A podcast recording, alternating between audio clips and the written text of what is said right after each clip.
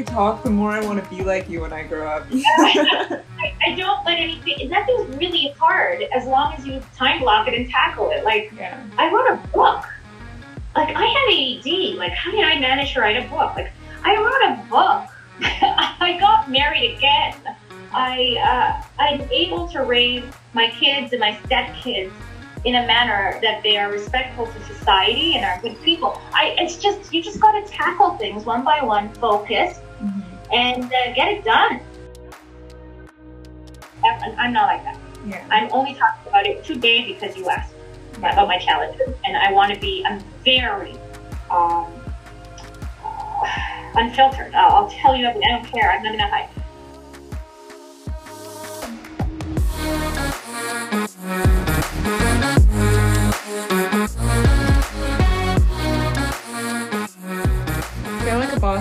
A at DeGroote School of Business at McMaster University. Fail Like a Boss challenges negative perceptions of failure to help our audience develop growth mindsets.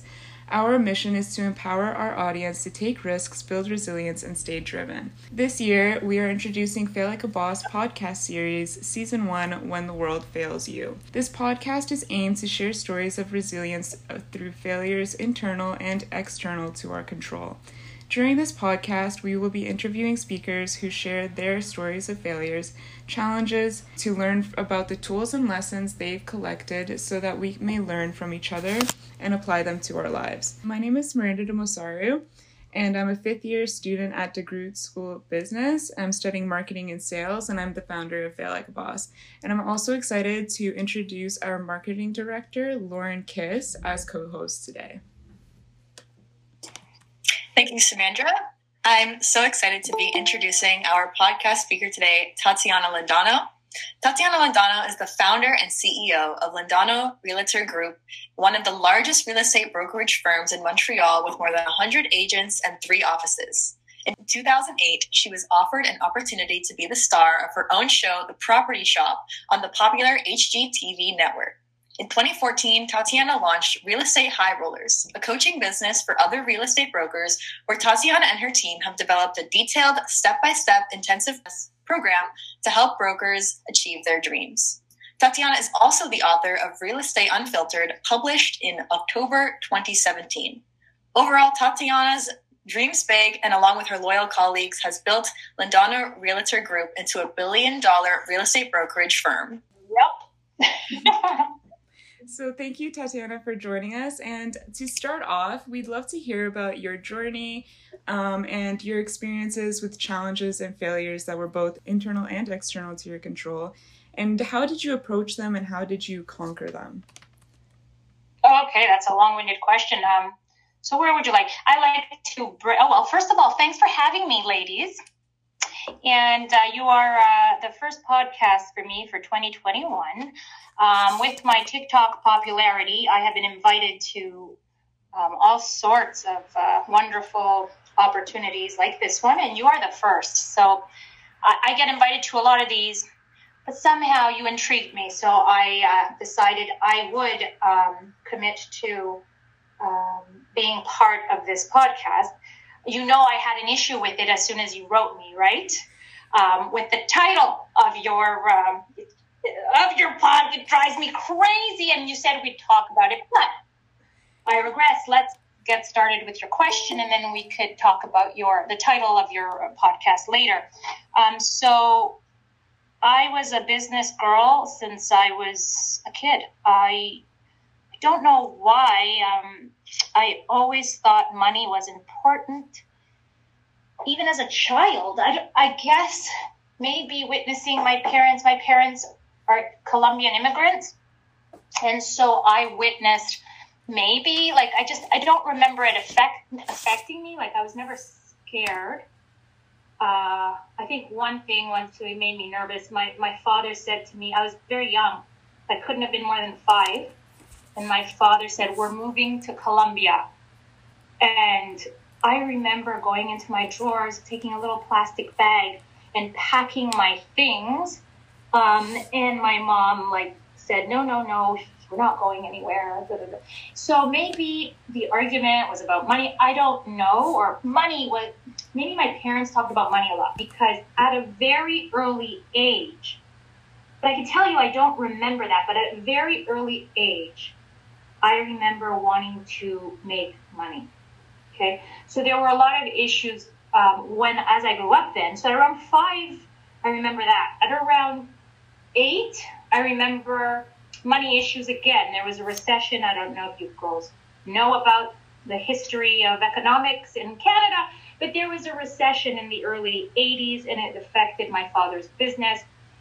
And then again, I probably heard the convos about having to work, work, work. So this is what I'm hearing when I'm growing up. So I guess I've always been very helpful and take control of things because um, when you're in control, you could control things. And so I remember while the kids were playing outside, and I'm sure you've read this on the internet somewhere because I tell everybody I was selling lemonade and ice cream. So I'd be sitting in front of the house with my brother, and we'd be sitting there, and the kids would be playing in the middle of the summer. My mom would go to Food City um, that was the grocery store at the time when I was young in Ontario. I was raised in Ontario. Um, my mom would go to Food City, go through the back. She respected my uh, my branding. I remember thinking at a young age, I don't want the kids to think, and I was very young, so I couldn't have been more than eight. I said, I don't want these kids to know that I'm basically selling them Food City ice cream. I'm going to pretend it's my ice cream. So basically, rebranding comes up when I'm like eight. And so here I am um, selling ice cream and lemonade. From ice cream and lemonade, it turns into garage sales. Um, so I made money with ice cream and lemonade. Then I, how did I come up with the garage sale uh, items? Basically, I would take my mom's stuff and sell it and I remember I sold my mother's wallet, um, just a wallet she had lying around that she wasn't using, like so many that we have lying around in our drawers. And I just took it and I sold it. And I sold it well. And I remember my mom saying, Did you, where'd you put my wallet? And I said, I sold it. And she's like, Oh. And fortunately, I had sold it to somebody down the hall. And, uh, we lived in an apartment complex at the time. And uh, she went knocking on her door and said, I'm so sorry. Here's your money back. That's my wallet. Like, it's one of my wallets.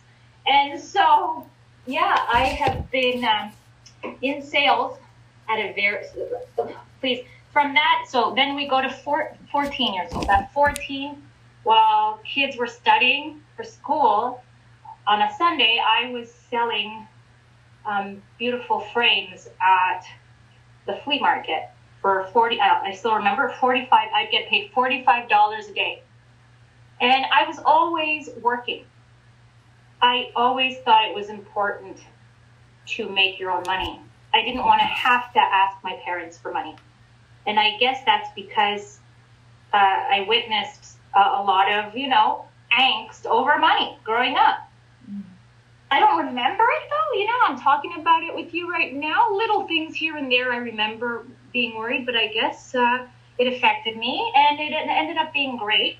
I was always worried. So when I was 16, I was a lifeguard. So everyone's enjoying the summer, dating boys. Not me, I'm working seven days a week. Then from lifeguard, and this is, I guess, where my real estate career really gets started. Um, I'm very young, 21, going to university. Oh, by the way, I was in the Army as well. I don't know if you've done your research. I was in the Canadian military. And again, I didn't care that it was military. I didn't care about the prestige. I just wanted a job. Mm-hmm. I always was working. So that's when I was 19. And then after that, my next job, again, lifeguard. And my brother said, while I'm lifeguarding. He said, What are you doing, like sitting around? Because the lifeguard job was Friday, Saturday, like it was a weekend thing. He says, Why are you sitting around from Monday to Thursday? I just started this job at a telemarketing company. You'd be great at it with your big mouth. Hmm. So I applied to this telemarketing company. It was just like so easy for me. On the first day, I made 10 sales. Within the first month, I'm managing the place. And I am making a killing. It, it was crazy. And then from there, so this is how I'm I become great at cold calling with the telemarketing gig. So I'm 20, maybe 21, and I'm going to university the entire time. So I'm just like this busy woman, right? And um, that's where I learned to cold call at the telemarketing gig, and I did very well there. At 21, I was making over $75,000 a year. So after that, um, I'm still in telemarketing when I get married, um, have my kid, my first kid. So at this point, I'm 26, 27. I have my own telemarketing company. But then the FTC in the States changes the rules because a lot of old people were getting scammed. And rightfully so. But when these things happen, um, the blanket of security that the government throws can affect businesses that are just doing things right. And that's what happened to us. So because the rules were so strict, it was no longer, and then we were, we were seedy people were getting in on the telemarketing business. So we got out of there um, because it was just, there's too many changes. I just had the baby. We didn't want to get sued by accident because if you get sued in America, good luck. You know, defend yourself whether you're innocent or not, you better pay to defend yourself. And lawsuits in America could be really costly. So we got out of it and we were basically unemployed. So for a while, we lived off our savings. And, um, and then fought, and, and things were bad. I had to give back. So this is where the story gets like shit. Like I have kids and, uh, I had just given birth to this second child. So here I am, fat, uh, soggy, my skin, my hair, I had lost it with the hormones. I had half the hair that I had in that nice picture you have up of me. And um, I, we have no income. We, I had beautiful cars, uh, and we had to give them back. Like that's how bad it was. We couldn't pay our car. Our hydro bill wasn't paid. Like it was really like something you see on TV, you know, like uh, we had no money coming in. Mm-hmm. But I always took charge. And I remember um, selling. So this is what I did. I used my call center that had shut down, but we still had the, the space and the phones. Uh, and I, there was this gig selling real estate folders. So you would call business businesses to advertise in real estate folders. Mm-hmm. Real estate folders is still a thing. Every realtor has a real estate folder of their company. So what we would do is we, in the inside of the folder, and not we, we never did the gig. So this was the thing. Real estate folder, inside the folder, um, businesses would pay for ads mm-hmm. so that every time you gave out a real estate folder, related businesses, real estate related businesses like contractors, air conditioning companies, carpet companies, they would advertise there to have direct access to people who are buying homes. So this was the thing. And how did I find out? Well, one of the managers at my telemarketing company that I had hired said, This is what I used to do um, before I met you guys. I used to sell real estate folders. And I said, Really? So at the time, there's zero money coming in. The savings are almost done. I had to give back the cars. And this woman, Josie, says to me, let's just sell real estate folders. It's a good way to make quick cash. And uh, it'll work out. I'm very good at it. So I'm pretty good too in sales. I have two kids at home, babies, a husband. And I said, shit. And my husband was my partner in the telemarketing company. So I said, no, we got to make this work because everybody's selling real estate folders. So then I said, wait a second. And you, we'd always sell to Americans because of the value of the dollar. Mm-hmm. Okay. Their dollar was way higher. So we'd always target Americans. And I said, has anyone tried selling real estate folders in Hawaii? And we checked. Nobody. Nobody. Because they didn't want to ship to Hawaii, nobody had considered Hawaii. So guess what I did? Josie and I got on a plane to Hawaii. My kid wasn't even a year old. And we started selling ads in real estate folders in Hawaii. We got a contract with three real estate companies, and I discovered the island of Oahu in a car with another woman, and we sold real estate, uh, sorry, real estate folders to every real estate related company in Hawaii. We made a quick, I remember at the time it was 35K US. I came back home. I gave Josie her cut. Well, I took home 35. I don't even remember what Josie made. And I, we paid all the bills. And then I said, okay, what do I do next? And this is when my father steps in and says, What? What are you doing, Tatiana? And I said, What? He says, We're not. He goes, Get into real estate. I go, The daddy, you're already a real estate agent. And he says, Tatiana, you will be amazing selling real estate. So I said, Okay, let me do it. So it was middle of the summer. I was living off the government subsidy for uh, childcare, whatever the, the one year that they give you when you have a baby. Mm-hmm. And uh, we had paid all the stress bills that were coming in um, with the money from Hawaii. And I took my real estate course. I finished the real estate course over the summer. Within six weeks, I made my first sale and the rest is history. There you go. You got the whole story. that was amazing. Um, that that that was really really interesting, and you know. Uh, here's the thing. Failure is not an option. It is not a word that I even try to process. For mm-hmm. me, if things are going bad, it just motivates me even more to solve the issue. Mm-hmm. And thank God, I'm a spiritual person. Warning, warning. I know you know, university students are very, uh, you know, oh, I remember when I was in university. Um, and I'm a spiritual person, and I really do believe that I am one of God's favorites because for me, I, I can't even say a word. What is it? Fae, fae I can't even process that word. The name of your podcast. so uh, for me, it's it's a challenge, mm.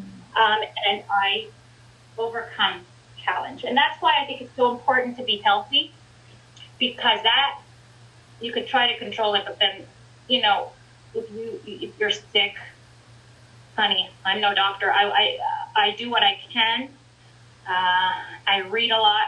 But that's why it's just so important. If you're healthy, the rest you could take care of. Mm-hmm. The only fear I have in my life are my kids.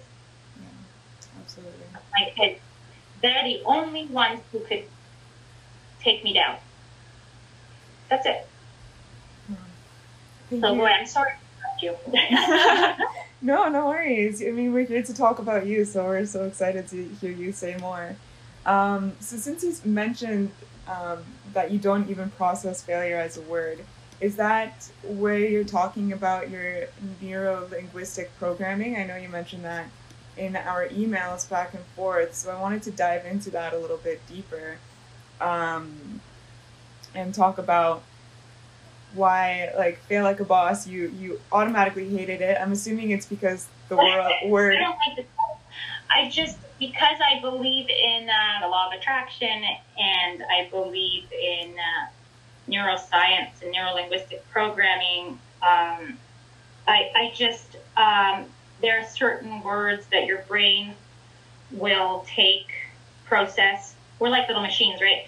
and so that word is a major one, and I just it doesn't it rejects I reject it. Mm-hmm. So funny how you just brought this up because I take my real estate course and I finish it.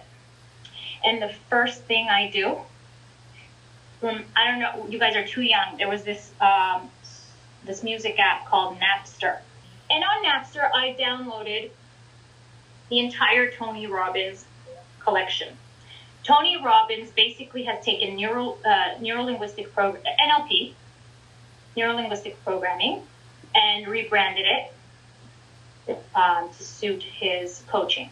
Okay, mm-hmm. um, and uh, he's for me a genius, and so I started, you know, as soon as I graduated, literally, like I graduate, I downloaded Tony Robbins, and I just, you know, took in everything that Tony had to say. And Tony believes that language, and I do too, and if you read any NLP book, language is very powerful. And the language that, the, the words that come out of your mouth will, will basically dictate the kind of life you live. So if you use negative language just out of being like a bad habit, just a bad habit, you know, you grew up saying, things in the negative way versus positive way, um, chances are your life will be full of issues. If every time you speak, you take the positive spin on things. So you ask for what you want, not for what you don't want. Mm-hmm. Um, and I'm not sure if you know what I mean by this, so I'll give you an example. So I say, I am going to be the best mother ever. Versus, I don't want to be a shitty mother. Okay? So, both statements mean the same. But one will take the words best mother and make my brain work towards that, while the other one, shitty mother, mm-hmm. will make my brain process shit. Do you know what I'm saying? So mm-hmm. I really took in um, these NLP tricks. Um, I'm the type of girl who obsesses about things and I'll start thinking about something over and over. Like last night, I invited someone to join Clubhouse. So I got three invites, okay? And Clubhouse is an invite only um, new social media platform for intellectuals and fucking doers and shakers. And you're allowed certain invites. They gave me three invites. I gave one to a girl that was doing well on social media and she was inspirational. Uh, she even made it on the Ma- Megyn Kelly show, and it's someone we know from the community. And I said, you know what? Let me invite her. I invite her, and in the middle of the night, she writes to me saying, Oh, as if I could digest another social media platform. Oh, not. I'm thinking to myself, how rude, number one. And number two, if that's what you believe, which is fine, keep it to your freaking self. This is a really coveted invite. I could have given it to someone else. That's what I'm thinking. And I just wrote to her and I go, girl, do your research, honey. It's where everyone needs to be today, especially if they have half a brain. It's not uh, your usual social media platform. Uh, if you want to hear freaking Chamath speaking, um, just live you could join in to his room and learn valuable lessons from people, billionaires, you know. Uh, Mark Cuban is on it. And here she is poo-pooing it when all I did was invite her. So I'm the type of person who will obsess about that and want to kill somebody, okay? I use NLP techniques to mm-hmm. remove that negative energy from my head. Yeah. Um, so what would an NLP technique ask me to do? Okay, so what I would do is I would take that conversation that she texted me back because I could get pissed. Okay, that I, I could be moody, and then I can I take that conversation, I put some life into, it. I turn it into a I don't know a cockroach. I envision a cockroach. I put the conversation in it, and then I'm bigger in my head. You do this all in your head. I am suddenly this beautiful woman like Wonder Woman, and I'm dressed like Wonder Woman, and then I take my foot and step on that cockroach. That is an NLP technique to remove shit from your head. And so, NLP is very important in my life. It works. Um, and you could use it for good and you could use it for bad mm-hmm. because it is very easy. If you know NLP, you can manipulate people with NLP mm-hmm. and you can do things. So I use it in my sales. There are techniques that you use um, that all the NLP books will teach you. Technically, just because we are these bodies with brains and souls. And some people will just argue we only have a brain. But um, the brain is a huge computer that you could tweak. And I think I've become very good at tweaking my brain, and that's because of NLP. And I really suggest that all, you all look into it. It's a very good uh, skill to have, especially in marketing. In fact, the best marketers use NLP in their uh, their their stuff. Like Dan Kennedy uses NLP. If you're studying marketing, you know who Dan Kennedy is. He is one of the most brilliant uh, marketing masters ever. Absolutely. Um, so, yeah. I have so many things I wanted to say about that. So, first, I, I totally agree with everything that you said about the way you think really reshapes your life and the way that you, the way that things happen to you. I've noticed that, you know, in high school, I used to be like, oh, like, only bad things happen to me. And you know what? Only bad things did happen to me. Um, and in high school and university, you know, I learned to reshape that thinking as well. And even if something bad happened to me, I always think like, oh, it's gonna be a great story later, you know. Um, it's gonna be something fun I can tell to a group of friends over a drink or over a coffee. But um, and I've noticed my life has really changed just from that. And uh, I even read a study, or I think it was an experiment, where it was even if you i'm i'm also spiritual i'm actually christian so i actually believe in god as um personally and um so do i. Like i'm a very educated person but i believe in god because i've seen i know like maybe half of you will probably like leave this podcast but I just don't see why people are so offended lately by people who believe in spirituality and magic. I believe in magic too, by the way, and we can mm-hmm. discuss that later. But go ahead. But even aside from that, even if you don't believe in God, even if you're not spiritual, as you said, there was an experiment, and it was talking about how they had an optimist and a pessimist, and they put them, they both put them in the same kind of scenario, and the pessimist would only I don't know, it was like walking down the street and some guy like came with his car and like put like and there was a splash of water and whatever. And at the same time, both people had the same scenario.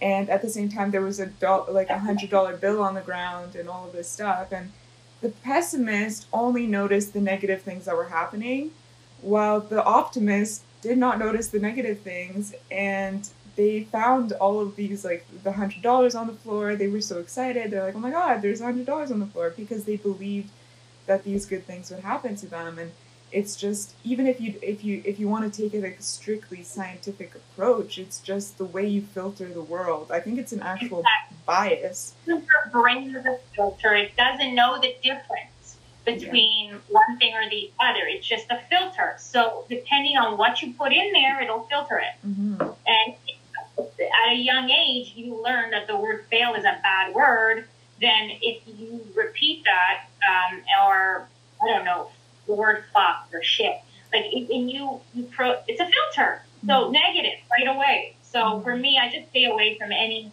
words that uh, will affect my NLP training. That's it. Mm-hmm. It's simple. It's you know. Mm-hmm. Anyway, go ahead. Sorry. yeah, no, no worries. And another thing that I wanted to um, and mention that you mentioned as well was the way you took that conversation and squashed it in your head.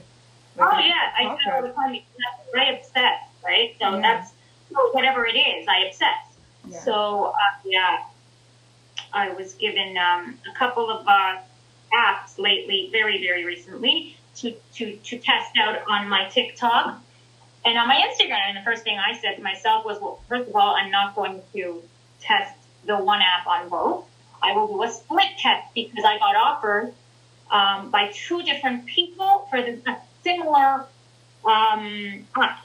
Mm-hmm. So the first people who approached me, I put it on my TikTok. The second guy, it's a kid from Stanford um, University, he approached me. Also, they both came. One came from Instagram, one came from TikTok. And oddly enough, the people who approached me on Instagram, I put on TikTok, and vice versa. The kid who approached me from TikTok, I put on my Insta.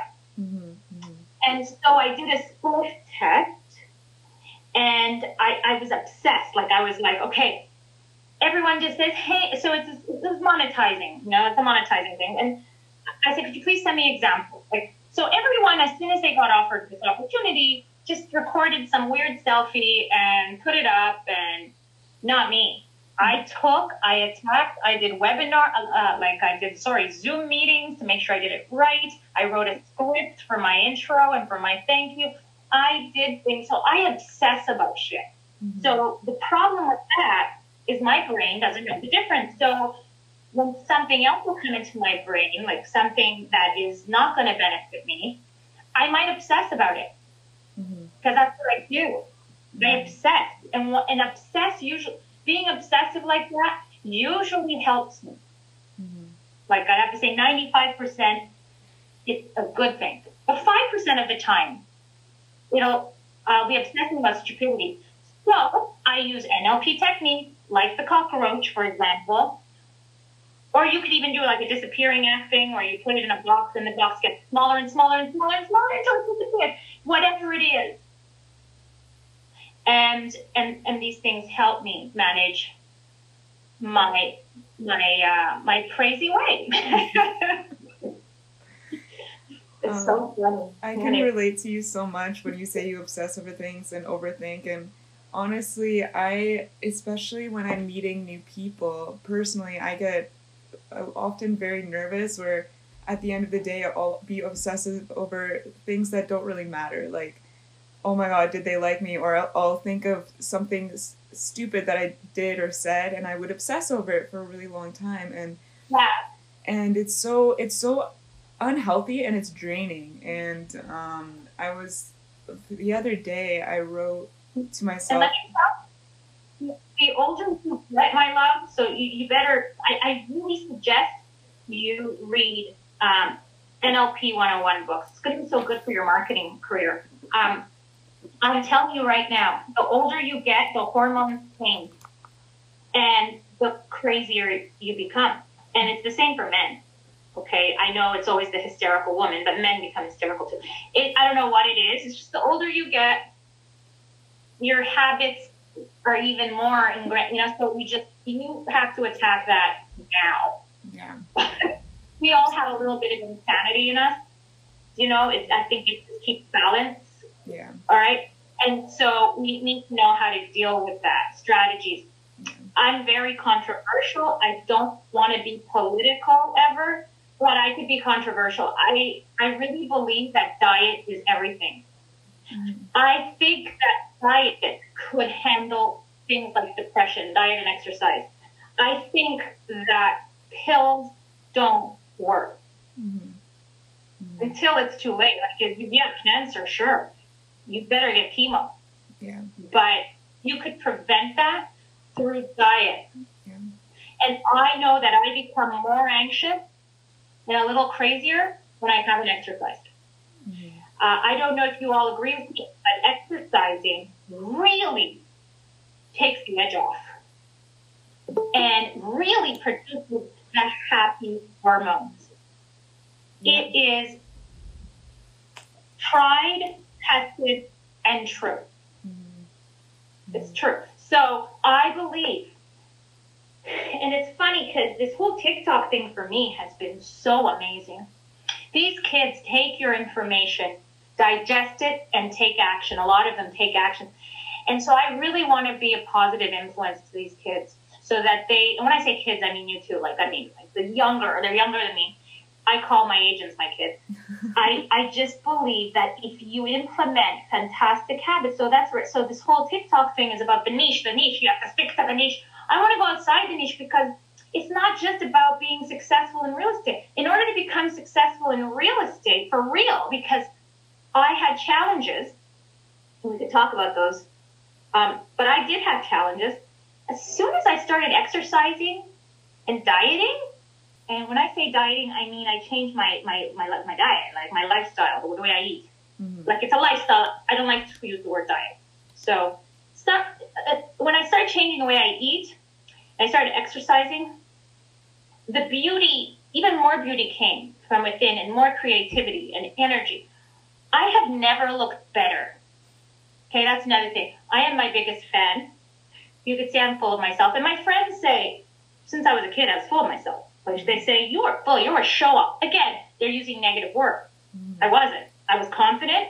I had self esteem, healthy self esteem. Mm-hmm. I always thought I was fantastic, and I say it all the time. Mm-hmm. I'm fucking fantastic, and you guys have to get into the habit of saying I'm fucking amazing. And I have never looked better. You know, people say I look like J Lo. I go, yeah, except I'm better looking. Okay, I always own it, and that's that. So all, what I'm trying to say is all that is part of part of becoming successful. And success, yeah, people say it's um it's whatever you define it to be. A lot of people don't think money they, they, don't believe in money as a my kids, for example. My son, he's different. Um, he likes money. He wants to make money. He wants to open business. My daughter, on the other hand, she's the scientist. She couldn't care less mm-hmm. because since she was a baby, she's gotten everything she wanted. Mm-hmm. She doesn't need to ask. It's there. Is that a good thing? Well, she's a good girl. Um, she's not spoiled, even though I spoil her. She's not a brat. I'd have to say she's. Um, she, that comes from her dad. She's the perfect little girl. Okay, mm-hmm. and she's not a little girl, by the way. She's 20, but I, should I call her my perfect little girl? And she is not interested in money she likes nice things. She wants to stay in a nice hotel and go to a nice beach and she's not really even interested in clothes. Like she's interested in studying and getting 4.0 GPA. And so what I'm trying to say here is success is different for everybody, but it is a package deal. So back to the TikTok, they want me to stick to the real estate, the real estate, the real estate. Success is more than just real estate transactions it's about what you eat, who you hang out with, the way you speak, and and yeah, it's a, it's an entire process that begins every morning when you wake up and ends when you go to sleep. And even sleep, you have to be controlling it because if you don't sleep properly, guess what's going to happen to you? You're going to go crazy. So it's a delicate balance of everything, and I just uh, I don't. Uh, it's it's hard to um, it, it's you once you master that, it's easy. Mm-hmm. It's just challenging to explain, and I'm controversial in that I'll say things like, "I believe that you could control depression unless there's some sort of defect at birth, like you had a traumatic birth where the uh, the doctors damaged your brain because they used ut- utensils to pull you out of your mom's vagina. That's different. That's a physical deformity. Okay, but when it comes to you were you have the proper blood inside you, you have the proper brain balance, everything's working order, then it's all about food. Mm-hmm. If a plant dies when you don't give it what it needs, could you imagine us with these beautiful bodies and such intricate brains that we only use, I don't know what the stat is, 20%, 10%? Less than 10% of our brain. Could you imagine? And this is the way we treat it. We eat pizza every day, McDonald's, um, candy, the sugar, white sugar. Guess what's going to happen? You're going to get depressed.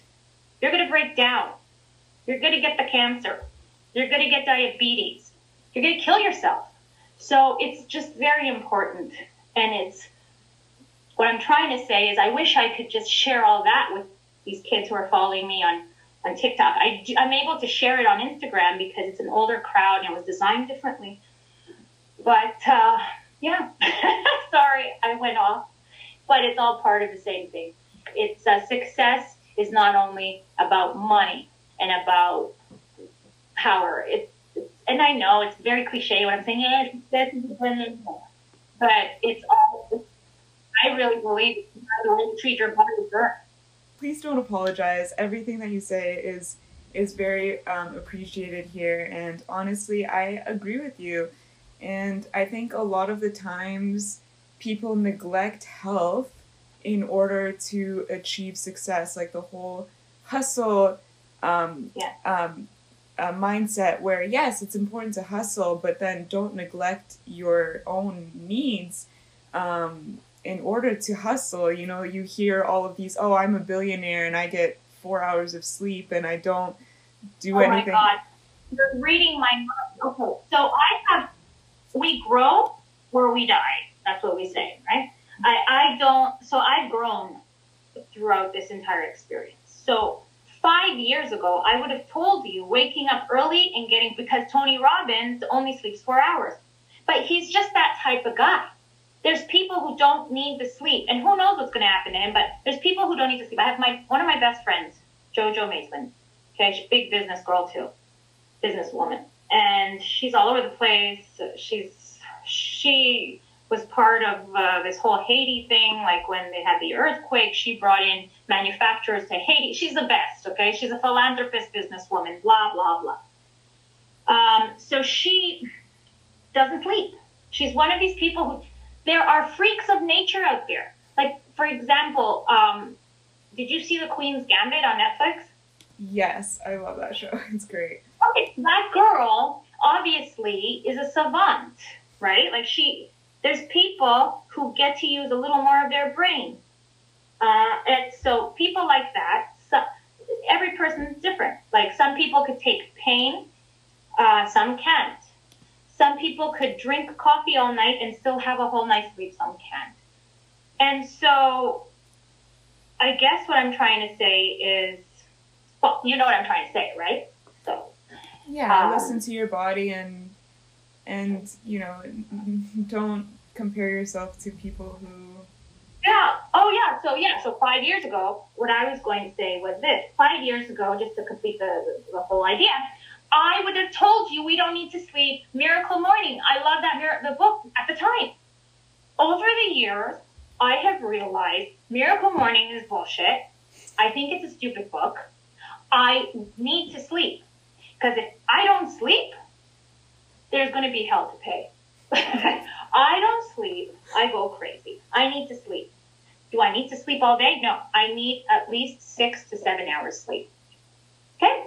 And there are people who don't need to sleep, but I need to sleep. And that is just part. So I'm not saying that the science is universal for everybody, but there's there's a fine balance and it will you know like some people don't need sleep some people do but the basics are there we all know at this point that sugar and carbohydrates um, shitty carbohydrates are bad for you so don't complain to me when you have diabetes do you know what i mean so there's just certain things and then that we can open up an entire other pandora's box the fact that sugar is bad for you, that they tried to block this for so long, that's another story. Like Dave Asprey is one of my gurus. Okay, he mm-hmm. wrote the Bulletproof Diet. His information was being taken down, uh, take like they would take it down from the internet and from social media platforms when he first started doing his testing, his biohacking, and I don't understand why that goes on. That is scary shit. But I'm not going to let it affect my everyday life. I'm still going to move on and, and carry on and just do the best I can with what I'm given.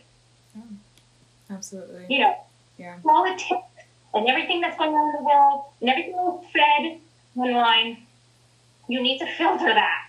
Because if not, you won't leave your house. Well, we literally aren't leaving our homes, but that's a story. Yeah. So I've been taking over a lot, and I'd love to hear from Lauren now. So if Lauren, if you have any other questions for Tatiana, um, because you are a co-host, I've been taking over a little bit. You've been doing great. Um, but yeah, I definitely have a couple questions. And Tatiana, you've been giving lots of great stuff so far, especially about just things everyone can do. But I would love to pick your brain on some business real estate things specifically, just because you are so like successful and influential in that industry. So I think everything you've said is very inspira- inspiring and incredible so far. But uh, I'm just wondering, well, are there any adversities that women in the workplace, whether it's business or real estate, uh, face? Did you face anything, and how did you overcome things like that? Okay, so when I first started in the business, so while I was in the bubble of um, the my my husband and the business, family business, it was fabulous. Even through tough, it was hard because of the tough times that we had, the telemarketing, we shut it down. What am I going to do now? All that was stressful. But I was in a little bubble and I didn't know anything. So when I left that bubble to become a realtor, okay, I met some shady characters, and I didn't know shady characters existed really, unless they were in the mafia or something. I didn't know uh, men um, could be such pricks, okay? Because um, I only had great experiences um, in the past with former employers or people I worked for, you know. And so when I got into real estate, I was a very pretty, um, shapely, intelligent, talkative lady. And I was only 30 years old. I was very young. And I was very, very motivated to make something of myself. I had goals that I wanted to meet. Um, you know, because I was following the, the, the Tony Robbins way, you know, goal setting, smart goals, etc. Anyway, and so I met some really pe- shady people that I thought um, cared about me and that wanted to see me succeed when really maybe it was a twisted thing. But I get a lot of people who, men, men who would give me business, but in return, they wanted to have coffee. And I was an idiot, girls. I, I, would go because I said, okay, my kids have to eat. So if I have to sit here and have coffee with these bastards. So there was a lot of sexual harassment, yes. And when hashtag me too happened, oh, I was so happy. I was really happy. Um, and I, I remember saying on social media, because I was already a somebody, when this happened, hashtag me too, I was already in control and I was already, people are afraid of me now. So what happens was there was a transition. These guys were all flirting with me girls, all of them. Okay. They would invite me to their house. They said, come, let's have a drink. And I would sit there thinking that this is the shit I have to go through in order to get business going. When really you don't, especially today. You guys are so lucky that you could just report somebody. Not in those days. So a lot of beautiful, a lot of women in general a lot of women in general have to go through this shit. But I mean, they think they have to go through and you don't. So I did.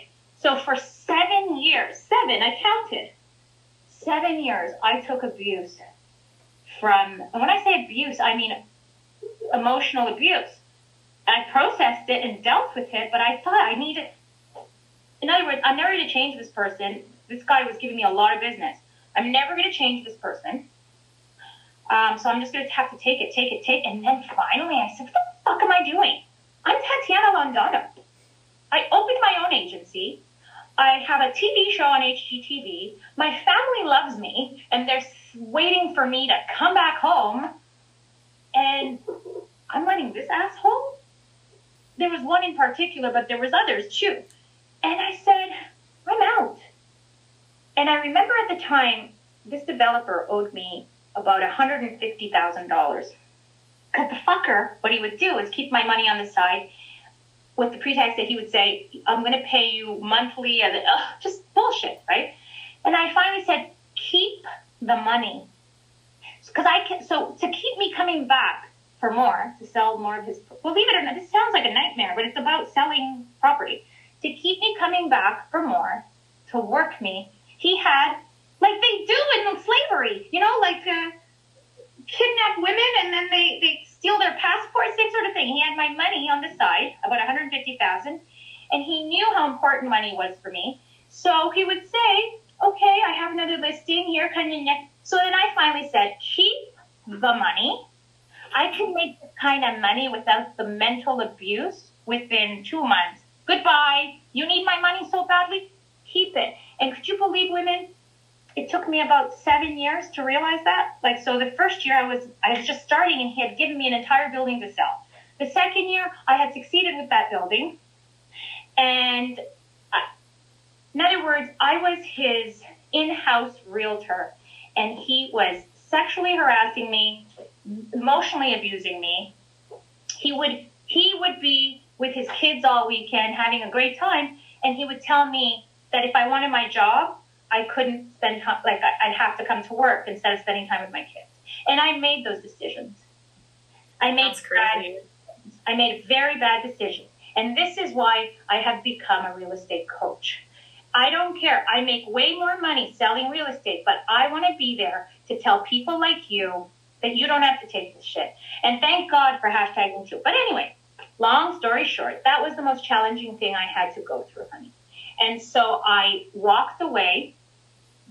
And $150,000 is a lot of money when you put your blood, sweat, and tears. But I walked away and I said, never again. And guess what? He's such a prick. You know, he's, he's like, I don't need it. And he sent me a check within the first week that I quit. I never spoke to the gentleman again. And anyone who wants to buy any of his real estate that he has for sale, I, I warn. If I hear about anyone who wants to buy anything that that guy is selling, I warn them and I tell them the same story. I go, this guy is sick.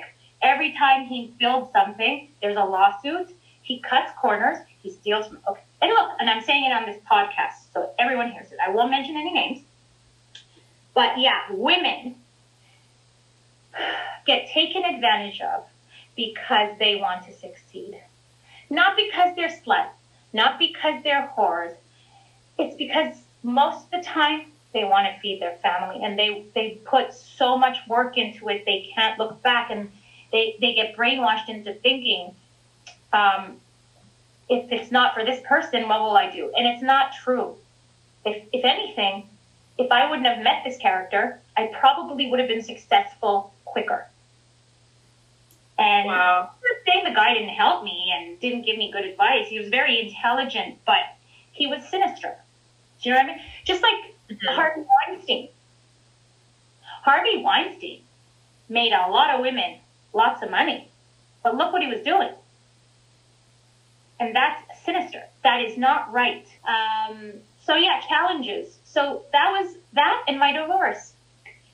So I got divorced. My first husband, who is a lovely man and who is partners with me today in the agency, and who's the father of my children. He's the best partner anyone could ever have, besides my current husband.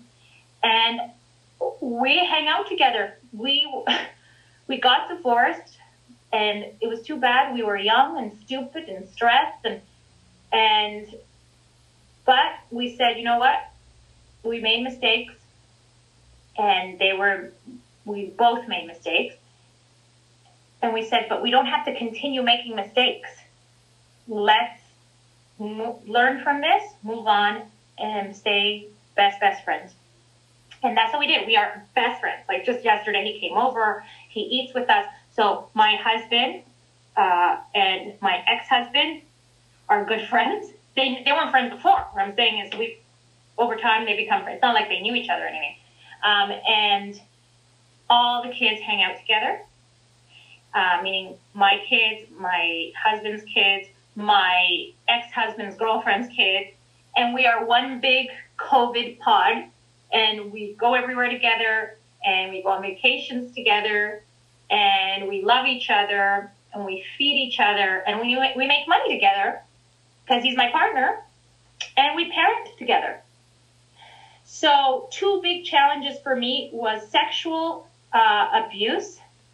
When I say sexual abuse, uh, I mean um, men trying to come on to me to give me business, like using uh, properties and business and projects as bait um, to get me to go to dinner with them, to get me to have uh, drinks with them, to get me to listen to their stupid stories. Okay, and uh, and and coming on to me, literally married men and single coming on to me, knowing that I am a serious married woman with children. Okay. And then challenge number two was the divorce. That was bad. Not bad in that it was just bad because I don't fail. I don't like that word. Then I failed at my first marriage. So, but then after that, I, I processed it as that other thing, the seven year bullshit I got, it. that's fine. As soon as I, it was stupidity. It was, as soon as I walked away from that disgusting, codependent, crazy, uh, mentally abusive, sexually sexual harassment. What I mean by sexual harassment, uh, sexual abuse slash harassment, I walk into a room and his partner would say, "Oh, Tatiana, hey, you look good. Oh, show me your ass." Ugh. So That's horrible. Yeah, like so. Hashtag Me Too. I think kind of. Um, eliminated all that. Men are afraid. Oh, and so so that was to, but that I could have fixed. It was some weird codependent thing because of the money. Okay, in my head, for me, money was important. You know how like I'm a kid, right? So for me, he was holding my money hostage. So I was like, hey, and then the second, but I that I could have ended that within a month, but I didn't. I let it drag on for seven years, thinking I could fix things. This guy can't be that evil. It can't be that I've been doing business with a guy who's evil. It can't be. It must be me. Believe it or not, I had to go through some sort of fucking voodoo shit with him. So that that finished. And then the next thing was the marriage. The marriage was really bad. Like what happened. Like I, if I knew now, if I knew then what I know now, I could have made it work out. But it was uh, we were young, we were stupid, and I guess it's not meant to be. So this is how I processed it. Back to what I was going to say. I processed it as I had to go through all this to be and to learn lessons to be where I am today, which is a much better place where I could give more, where I could do more, where I could share more. It's what I had to do. It was my learning thing. My learning curve was that. And I made the, the divorce. I learned my lessons though with the sexual harassment and all that shit. And I, uh, and I'm a way better person today. Like the mar- so if I would have stayed with my husband, my first, well, if we would have stayed, the marriage would have worked. I probably would be a shittier person today. Mm-hmm. Who knows? I'd be useless. Maybe I'd still be working with other. Who knows? But I had to go through all that to be who I am today. I'm married to a wonderful man. He's fantastic. He's a good stepfather to my kids. He's friends with my ex. Um, I have a glamorous life, and he's a great partner to me. There we go. So does that answer your question, Lauren? Those are my challenges. Yes. Yes, I definitely think so. Do you know what I'm saying? So you, mm-hmm. this is why for me, it's so important. Money is important. Self-respect is important. Pride, ego. Because unfortunately, because it, it's sad that only money will determine because when you make money, people start paying attention. Okay, so when you're good at what you do, you do it well. When you do something well, people pay attention and pay you for it. So I make lots of money, but then money opens doors. People are social climbers. and so because you have a dollar to your name, they will invite you places. You don't have to pay for anything. Um, you could dress for free. Um, they'll give you everything, just like you see in Hollywood. It's the same thing, okay, in, in, in cities and stuff. And so it's the same people you'll see all the time. So you, there's people coming and going from that little circle there. And I was a nobody. I was, I didn't have money. I was, no one cared. I was just another realtor. But I have taken this business and catapulted it into another hemisphere, like another universe. And I have, I have maximized the benefits of the real estate thing and uh, with that comes power and prestige. And you walk into a room with a big smile and you say, fuck you. And you're, you're allowed to say it because you've earned it. You know what I'm saying, girl? That's that's awesome. Yeah, for sure. And and yeah, so you want to be able to do that. You want to be able to walk in a room where people respect you, people who have seen your evolution bow down to you and say, I've had people apologize to me. I've had people apologize for the way they treated me when I was younger. I've had planned when I was in high school, girls, I even forgot about high school. In high school, I was the nerd. In high school, I got straight A's. I didn't dress the way other people dressed.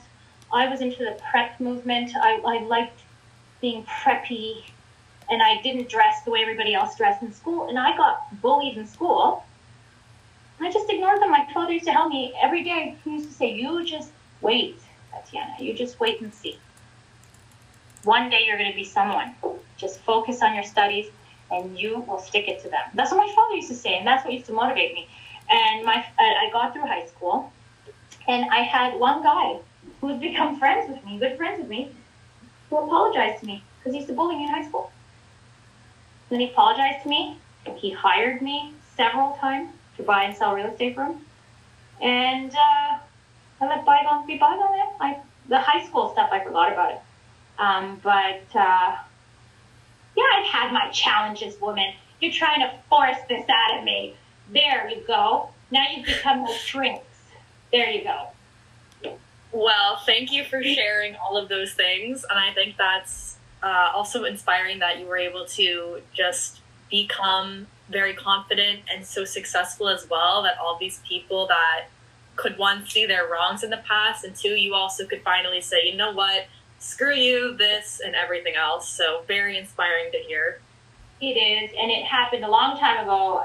So it's it's but but you know it's it's important for you to hear because no matter what industry you get into you're going to run into to jerks and you're going to have to learn how to deal with it.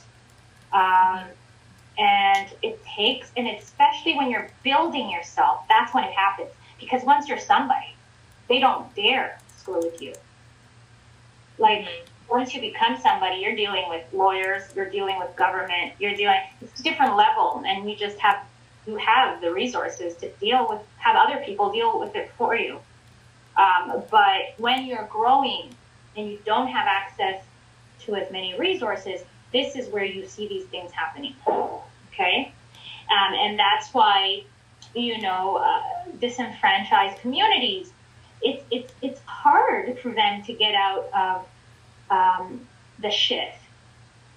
But if they have people like you, Lauren, people like you, Miranda, people like myself motivating them and giving them shortcuts to life, then it just makes things easier. And this is why I did the coaching. So I make more money co- uh, selling real estate than I do with the coaching.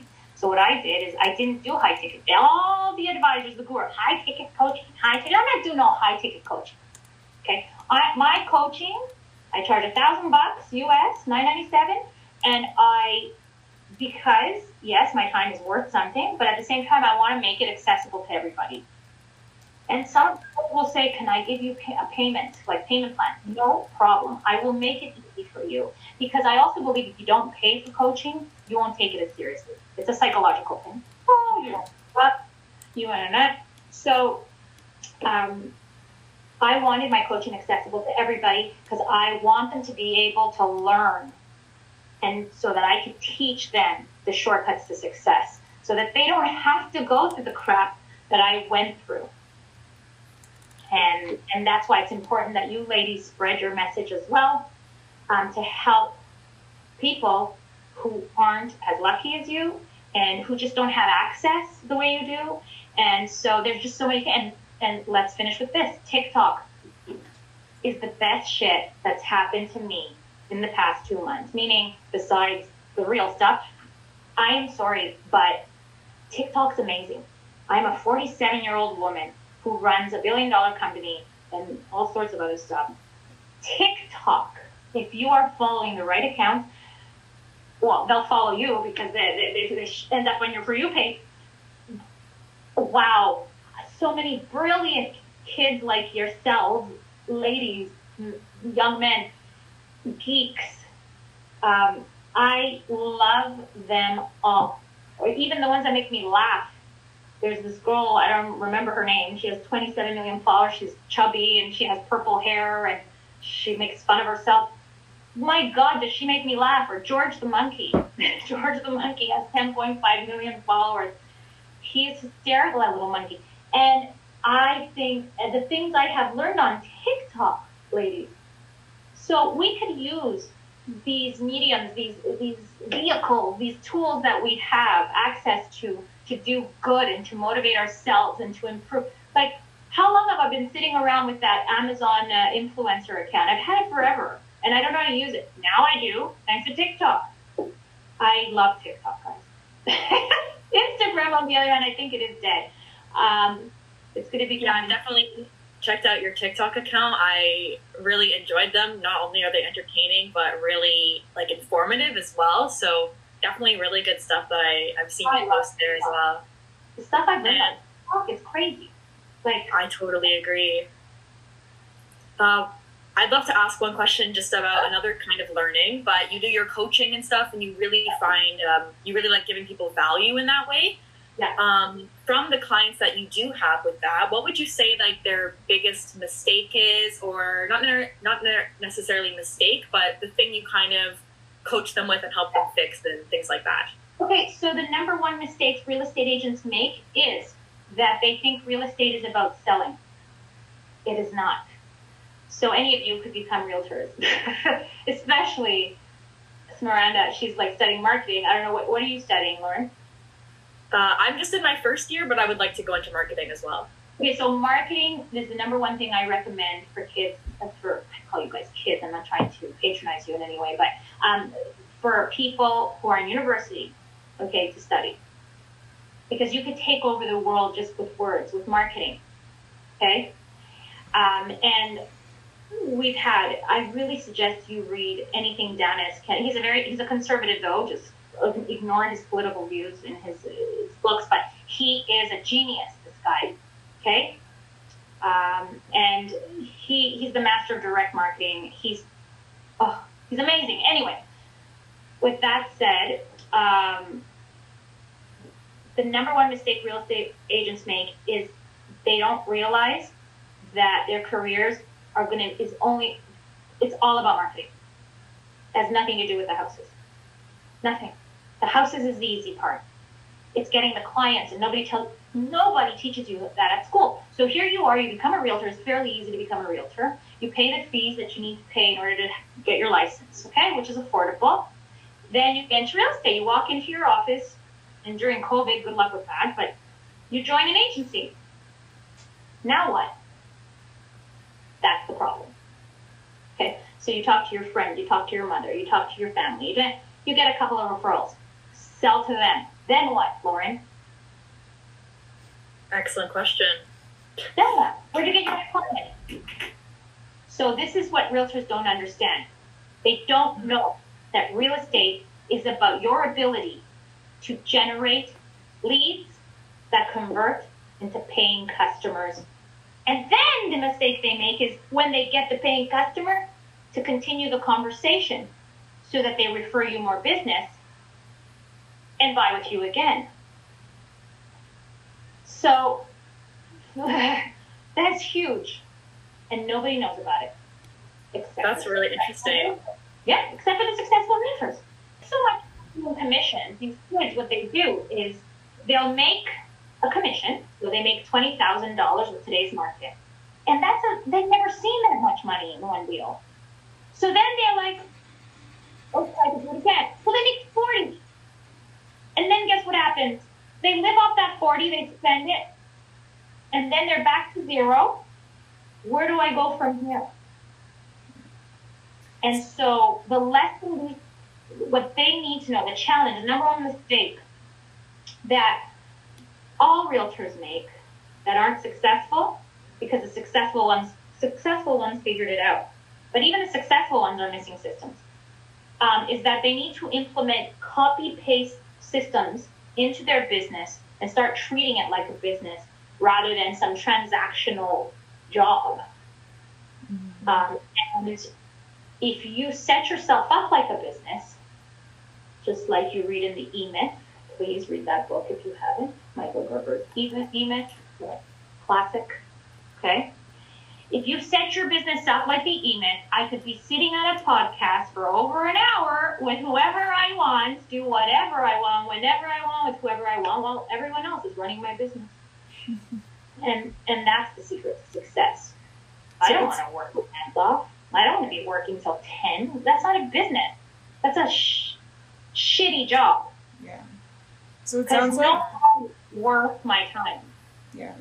It seems like even sorry, I just want to I just want to like ask one more question. Um so it seems like even even you can take this outside of real estate. It's really about making a name for yourself. Um, is what I'm understanding from this. And so, here's the thing: the systems that uh, Gerber uh, explains in the E-Myth are for any business, and that's why he franchised the book. The book has been converted into the same book into different areas of business. So uh, the real estate E-Myth, the uh, I don't know, the restaurant E-Myth, like they have one for every industry. But the, the the systems that I put in place in my real estate business, this is what I teach people in coaching. You could use them for any business. Any business. So any business you're interested in, use my systems. Um, they're universal. So the first uh, system I choose, I, I, I, teach is time blocking.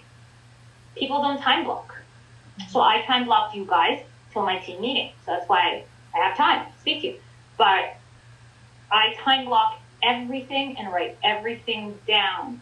Um, this whole uh, Google uh, calendar, that doesn't work for me. I need to be able to write things down. So I have, thanks to TikTok, I downloaded a beautiful uh, daily calendar on my iPad. I got my my iPencil, whatever you call this, Apple Pencil, and I write everything down, copy paste it, and then I turn it into text. Beautiful. But I time block my days, and that's what works. And that's lesson number one in Tatiana Live Coaching. Lesson number two is where to get listings and how to hire your first admin.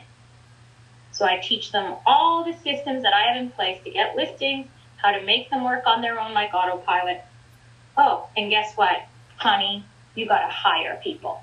You got to hire admin assistants. Why is it the real estate agents don't succeed? Because they end up juggling all sorts of shit that they're not supposed to be doing. And then they burn out. Mm-hmm. Spend the money, honey. So a lot of things, a lot of realtors, people, and, and again, universal that's for any business. So how to get clients for a restaurant, how to get clients for a hair salon. Then I have class number five, how to tackle social media properly. People don't know how to tackle. Real estate agents are still taking pictures of bathrooms with the toilets with the seats sticking up and putting it on their Instagram accounts. Nobody wants to see it unless they're beautiful million dollar properties, what I call property porn people don't want to see your average Joe Blow house. Do you, really? Do you guys, when you're on a realtor's feed, do you look at their ugly houses? I don't. I, just just doesn't interest me. No, people want to see realtors living the life, real estate lifestyle. They want to see the way the realtors dress, what they're driving, how much money do they make. Oh my god! And then yeah, you have to sprinkle your successes. You do that in the stories, in and out. Hello, look. That's it. You don't put it on your. So there's a whole science. These people need help, and here I am to help them. And I created this coaching a long time ago. I was in coaching since 2013, but this all access, in and out coaching, fast. Here you go, copy paste. I started in September. Tatiana Live Intensive eight week coaching. There we go. Intense eight weeks, then you're done. And yeah, so there we go. Lauren, mistakes they make, they don't put systems in place in their business, and then they're running around like a chicken without a head, and then they burn out. And they don't understand that real estate is not about selling houses. You're not a tour guide here. Um, mm-hmm. Real estate is about leads and how I get access. So how I get access to paying customers. That's it. And it's the same for any business, as Miranda said. That's very interesting. Thank you for sharing. I also like how a lot of that is very relevant to real estate, but also can be transferable to kind of any area of business or any industry. So yeah. it kind of can work with anyone's passions who's listening here, really transferable. Yeah, there's, I'm just in awestruck a little bit right now. Um, and I'm I'm so excited that you're here. And honestly, the more you talk, the more I want to be like you when I grow up. um, I, I don't let anything. Nothing's really hard as long as you time block it and tackle it. Like yeah. I wrote a book like I have ADD. Like how did I manage to write a book? Like I wrote a book. I got married again. I uh, I'm able to raise my kids and my stepkids in a manner that they are respectful to society and are good people. I it's just you just got to tackle things one by one, focus, mm-hmm. and uh, get it done. And um, it's about balance too. So as long as it's balance, yeah. Um, and what's funny is yesterday I was like I finished early and I was like sitting there in front of him and there he was on his phone. and so um, so yeah, I I I sometimes step out of myself. Astral projection, I guess they call it. I step out of myself and I look and I go, wow, you've done a lot, girl. Good for you. That's awesome. Yeah, I think a lot of people don't compliment themselves enough or give themselves the appreciation that they deserve when they and you know like a lot of the times i will just push past my successes and be like, okay, whatever.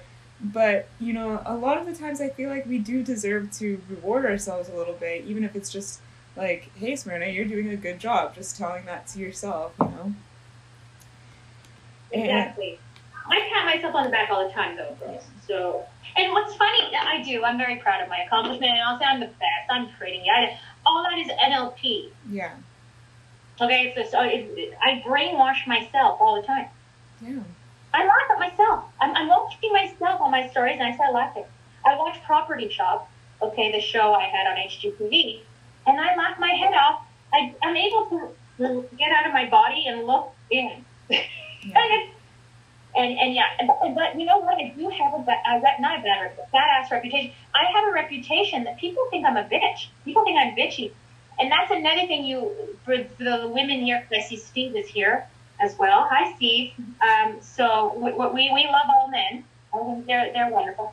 Um, but when you're successful, that's another thing that happens. The older you are, so you become sexual, the sexy, successful girl, and then you turn into battle axe bitch. Yeah. It's all true. All these um, these feminist, uh, you know, all the feminist books I've read bring that up how a woman can't just be treated like a guy. Like, oh, he's successful. Oh, wow, he's a baller. He's amazing. Let's give him his own TV show. When a woman is successful, somehow they associate that to you being a bitch. And I get that a lot. Oh, Tatiana? I heard she's a bitch, that she's mean. Taylor Swift, she mentioned that in a video that I saw, and she was talking about how there's different vocabulary for women and men in the music industry, but that goes for every industry. You know, a man it does something, um, it thinks ahead and he's strategic. A woman does it, does the same thing, and she's calculated. Like all of these different things that put a negative perception perception on women, and it's, not theory. It's all true because and then it's not you, you think of these men doing it. No, women are doing it to each other. In fact, I think women do it more. Guys, believe it or not, are really easy. You feed a guy, you have sex with him, and you make him happy. Like, the guys are simple guys. They have a drive, they want to succeed, they want attention. Yeah. Okay? Um, and of course, there's women that have bad habits, just like anyone else. There's women with bad habits, but um, women will do this to you and that's what's sad. Yeah, yeah. Girls need to stick up for each other more and and really fight for each other more. Guys really don't care. And if they they're machos or sexist, they'll just laugh at you and move on. And it's up to you if you want to take it personally or not. Yeah. But I just don't see this whole like lately. But sure, this men hating women thing. I, I haven't experienced that. I I've only had great relationships with men. Mm-hmm. They have helped me in my career. Sure, I've had a couple of shitty ones, like I was explaining to you, but I didn't cry about it yeah. for the rest of my life. There's people like that, eh? There's people who will cry about something forever, and I'm not like that. Yeah. I'm only talking about it today because you asked yeah. about my challenges, and I want to be. I'm very um, uh, unfiltered. I'll, I'll, tell you everything. I don't care. I'm not gonna hide. Guys are easy. Okay. The women are the problem. Oh, what did you say, Tatiana? Yeah, um, unfortunately, we're different. And, you know, uh, jealousy, uh, stop looking at my man, insecurities. Um, and instead of celebrating, and not all women are the same, but I get a lot of it from the ladies. Yeah. I think that there's a lot of hip- hypocrisy that we need to deal with. Yeah, thank you. Um, I hate hypocrisy. yeah. But guess what? Know, my my both my husbands, I call them my husbands, husband squared, um, have told, um, husband squared told me, Tat, sometimes you don't have to talk about, you don't have to have an opinion on everything. Shut the fuck up. Yeah. And I found that too. Mhm. Shut up. Sometimes shut up. Why are you speaking? Is this going to help you? Is your opinion even welcome at this table? Yeah. Yeah. Because I was, I guess my insecurity um, was to show people how amazing I am, smart I am, and I I have to have an opinion on everything. And I've learned with age. You know, they say the older you get, the more you chill. It's true. Yeah. If you're not sleepy, the more you, ch- you chill. If you're eating right, you chill. Yeah. I've learned how to chill, thank God. So, girls, take some of the things I'm saying today and use, if even if you just use one thing, like dilute everything I said, cut, cut, cut, and paste, paste, paste, and one, one, grab one little seed of info and use it, and it'll help. I promise you. I've been through it all. I made it. I made it. Yeah. Well, since you have been through it all, I have a question for you specifically for for us in university. Um, I don't know. I don't know about Lauren, but I know for myself, especially graduating in a few months, I'm thinking, what I have What? a general idea of where I want to take my life, but I don't know what to do, and especially like I feel very lost right now, and I don't know which direction I want to take. I definitely, for example, for me, I definitely want to be an entrepreneur one day, but I also find value um, in getting some work experience under a bigger firm to learn how their processes work. So, what would you say to anybody who's in university and, and confused and lost right now, especially with COVID? Well, I could only, yeah, and I could see how confusing it could be. I feel sorry for my daughter who started at McGill um, and has no social life. It's, it's disgusting. Like, that's where, if anything, I, I didn't party too hard at McGill, but I, I went to McGill and I had a great time. I met people. Uh, I used to have fun at the library. We used to hang, and then we'd go eat, and then we'd study, and then we'd meet. Let's meet in an hour. We meet in an hour. Anyway, you have none of that right now, which sucks. Um, but yeah, it could be confusing. And let me say one thing. I don't think you have to make a decision today. How old are you? 21? 20? Uh, 22. 22. I don't think you have to make a decision today as to what you want to do. You're too young. When I say too young, I mean the way things work in life, unless you take on your parents' business, um, is you get exposed to different experiences according to what life is dictating at the time. And you learn from there and you sway. It's like, you know, when you're in the ocean and then you see a little piece of grass in the ocean and it just sways with the, with, with the wave. It's the same thing. So when I got out of university, I was already at the telemarketing company. Mm-hmm. And I thought, does this mean I'm going to be a telemarketer all my life? I was making great money, girls. I was making $75,000 at that age. I was 21 years old. And I said, okay, maybe it means I'm supposed to open my own call center. So I became an entrepreneur. I was an entrepreneur. And I, I thought I was going to law school. And so that wasn't happening. So what I did was I opened this telemarketing business. And then you heard the rest of the story. Mhm. And the laws changed. I had to shut it down. And then suddenly I'm in real estate. And I loved it and I did it well. So your life, it's like sliding doors, right? You're going to walk through. And the path you take, live in the present, it's going to open up to you according to what you're thrown into. Um, so, how did I get into the telemarketing business? I was working for this guy who made me the manager. Remember, I was a lifeguard, um, and I then went into the, working for a telemarketing company. Um, so that was very, very uh, pivotal moment for me. That moment there, I learned about business working for this gentleman. See, there's plenty of that. See, I could focus on the shitty experience I had when I got into real estate, or I could focus on the positive experience I had with this other gentleman. His name, I will say, his name is Bernie Fromstein. This man taught me a lot. He doesn't even know he did.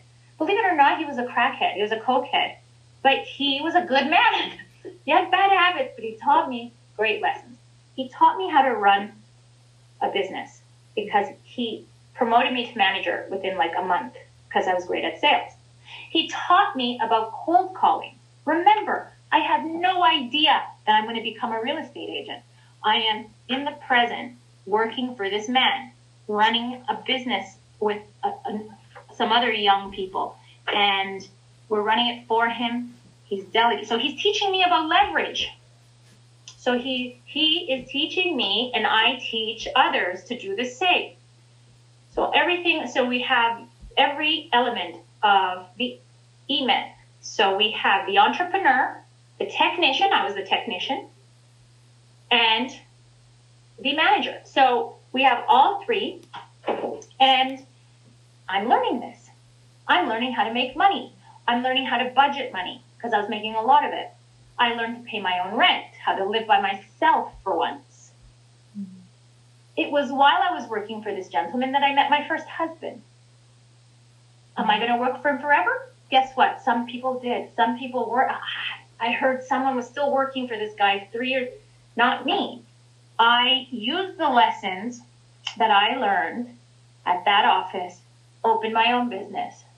And then that opened the path up to me becoming a successful realtor. If I didn't know the skills that this gentleman taught me while I was running this business of his, I wouldn't be the person I am today because I'd have to say the cold calling was was was the number one thing that propelled my success. Mm-hmm. All these experiences you're going to go through, Miranda, right now, because you're graduating, because you're distracted with university. As soon as university is over, things will happen for you. Don't rush them and take it in. Mm-hmm. And just do it. Mm-hmm. And you'll see what's going to happen. And this is where magic comes in. I believe in magic. Mm-hmm.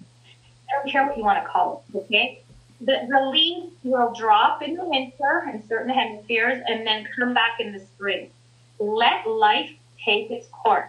Don't be stressed out. Anything you're interested in, try it. You might not be interested in it after. Mm-hmm. Mm-hmm. And take your time. And yes, I am totally for working someone else. Work for someone else and mm-hmm. then do your own thing. Yeah, absolutely. A shortcut to success. And don't work for free. All these people want to intern, I never take them seriously because anyone who doesn't think their time is worth anything, I'm sorry. I don't believe in uh, equity. Mm-hmm. Pay me. Mm-hmm. Pay me. I have bills to pay. Right. sweat equity. My ass. Pay me now. It's interesting that you say this, Tatiana, because at the beginning of our call, you mentioned, you know, that you mentioned control, and you've mentioned it for a really short, like 30 seconds, and I thought that was interesting. You mentioned, like, you like to be in control. But when we talk about this, you talk about ah, not yeah. necessarily being in control and and, and balancing it. Because you can't control everything. So whatever you can control, control it. But mm-hmm. you can't control everything. So as long as you know that, you're healthy. Okay? You can't control everything. And I do believe in magic. And because I believe in NLP and the power of positive thinking and the secret, I believe that if you are living a life where you don't allow negativity um, to get in your way, um, positive affirmations, things will happen to you, and it's like magic. When you know it's a good thing, it's going to be like an extra twinkle. Yeah. Something weird is going to happen, and you're going to realize this is what I'm supposed to do. Just like I had that weird feeling in my in my gut right before any negative thing I have, I have experienced. listen to it. Yeah. Don't get distracted by everything around you and listen to your gut. People don't listen to their guts. Men, women, they forget. They get uh, lured by the dollar or whatever it is, the the boobs or the the good looks, whatever it is. Listen to your gut. Your gut is going to tell you this is wrong. Don't do it. Yeah, absolutely. So we're also for the good stuff. Oh shit, this is working out. When something's meant to be, all doors will open for you. That is what I call magic. That's magic.